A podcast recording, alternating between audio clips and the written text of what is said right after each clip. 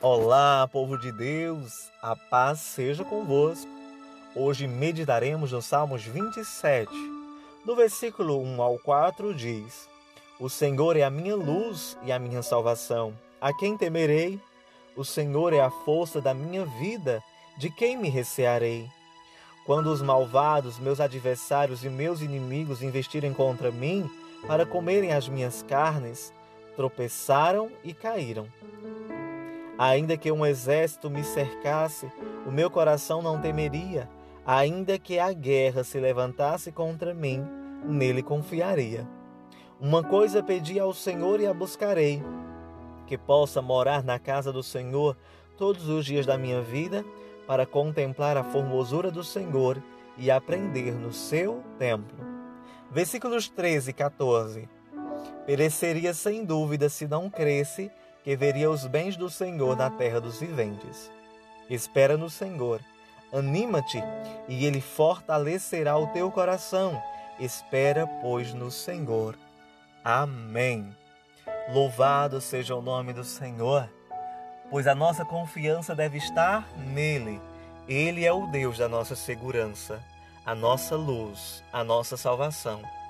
Não precisamos ter medo, pois o Senhor nos livra de todo mal, de todo perigo. Quando os maus, os nossos inimigos, os nossos adversários se levantarem contra nós para nos atacar, procurando nos matar, Deus estará ali, ao nosso lado. Não dê tanta importância aos teus adversários. Claro, muitos se levantam contra nós para nos atacar através de palavras, para nos machucar, para nos denegrir.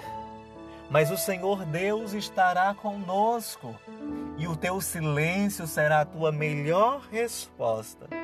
Muitos se levantam contra nós com, com ações, tentando nos matar, tentando sepultar os sonhos, os planos que nós temos, tentando tirar de nós a esperança e a certeza de que Deus é a nossa justiça. Não precisamos agir, não precisamos revidar, não precisamos soquear alguém, pois Deus estará ao nosso lado mais uma vez. E oferecer o outro lado da face será a tua melhor opção. Porque mesmo que um exército inteiro se levante contra você, tentando contra a sua vida, Deus é o nosso grande general. Deus é o nosso grande ajudador. E não precisamos ter medo. A palavra do Senhor sobre a nossa vida é: não tenha medo. Não tenha medo. Continue confiando em Deus.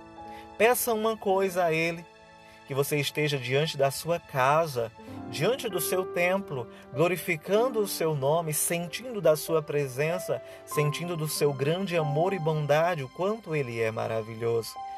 Aprendendo dele para que você seja orientado por cada uma da vontade de Deus para o teu coração, porque somente assim você alcançará a vitória, somente assim você receberá o céu como herança.